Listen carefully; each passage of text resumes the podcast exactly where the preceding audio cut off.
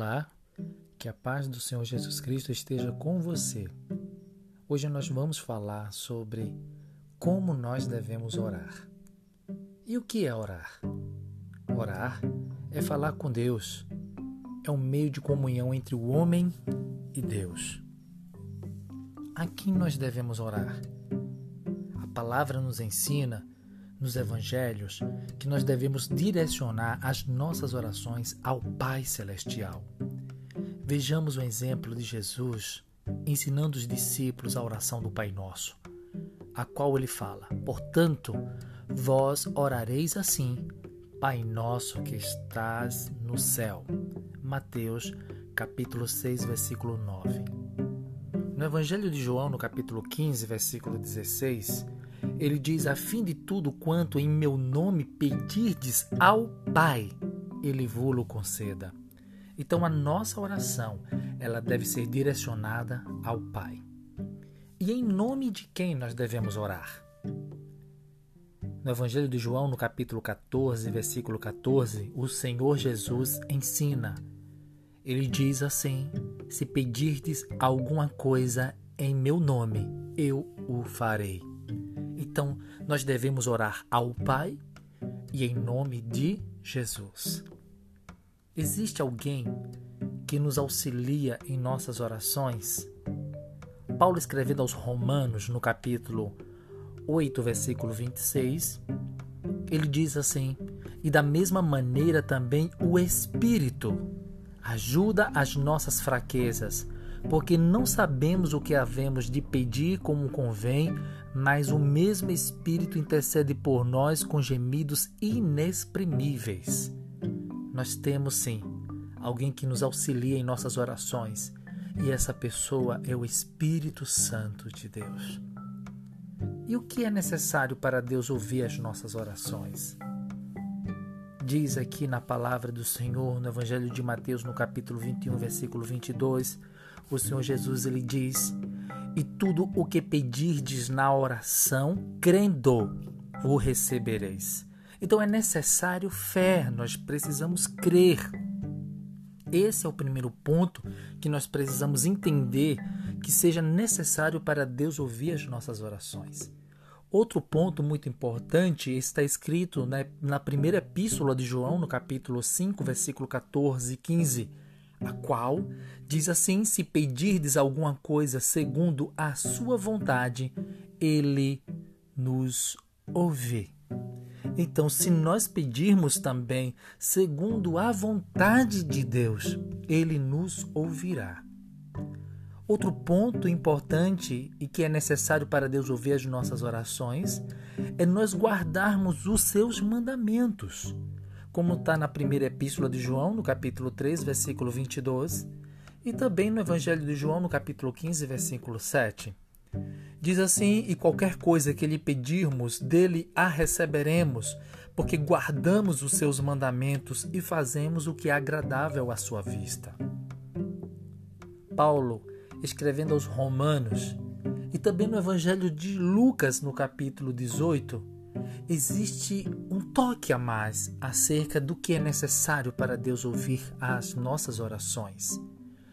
Ele diz, o apóstolo Paulo escrevendo, diz: perseverai em oração.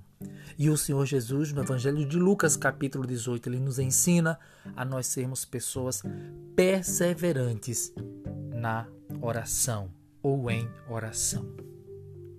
E por que nós devemos orar? Você tem em mente aí o porquê nós devemos orar? Vamos citar aqui três pontos principais para que você esteja entendendo, né? Quatro pontos para você entender melhor dizendo por que nós devemos orar.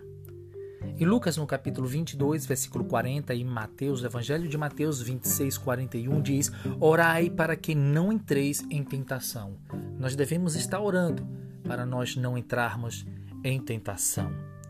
Outro ponto é no, na Epístola de Tiago, no capítulo 5, versículo 15 e 16, nos diz que a oração da fé salvará o doente e o Senhor o levantará, e se houver cometido pecados, serão perdoados.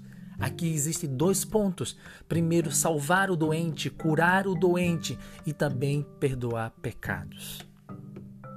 Outro ponto principal está no Evangelho de Mateus, no capítulo 7, versículo 7 e 8, que diz: Pedir e dar-se-vos-á, buscai e achareis, batei e abre-se-vos-á, porque aquele que pede, recebe. Então nós devemos orar. Sim, por que nós devemos orar? Nós devemos orar para não entrar em tentação. Nós devemos orar para sermos curados, sermos perdoados e também para nós recebermos da parte de Deus as suas ricas bênçãos. Existe alguma coisa que nos impede, que impede, melhor dizendo, de Deus ouvir as nossas orações? Sim. No livro do profeta Isaías, no capítulo 59, versículo 1, 2, diz: Mas as vossas iniquidades fazem separação entre vós e o vosso Deus, e os vossos pecados encobrem o seu rosto de vós, para que vos não ouça. Então, o que impede de Deus ouvir as nossas orações são as nossas iniquidades, os nossos pecados, quando não confessados, quando não há um arrependimento genuíno em nós na Epístola de Tiago, no capítulo 4, versículo 3, e também no Evangelho de Mateus, no capítulo 20, versículo 21. Diz assim: o apóstolo Tiago escrevendo: Pedis e não recebeis, porque pedis mal, para gastardes em vossos deleites. Então, algo impede das nossas orações serem ouvidas quando nós pedimos mal, quando nós estamos indo de encontro à vontade de Deus. Isso faz com que as nossas orações sejam impedidas, não respondidas por Deus.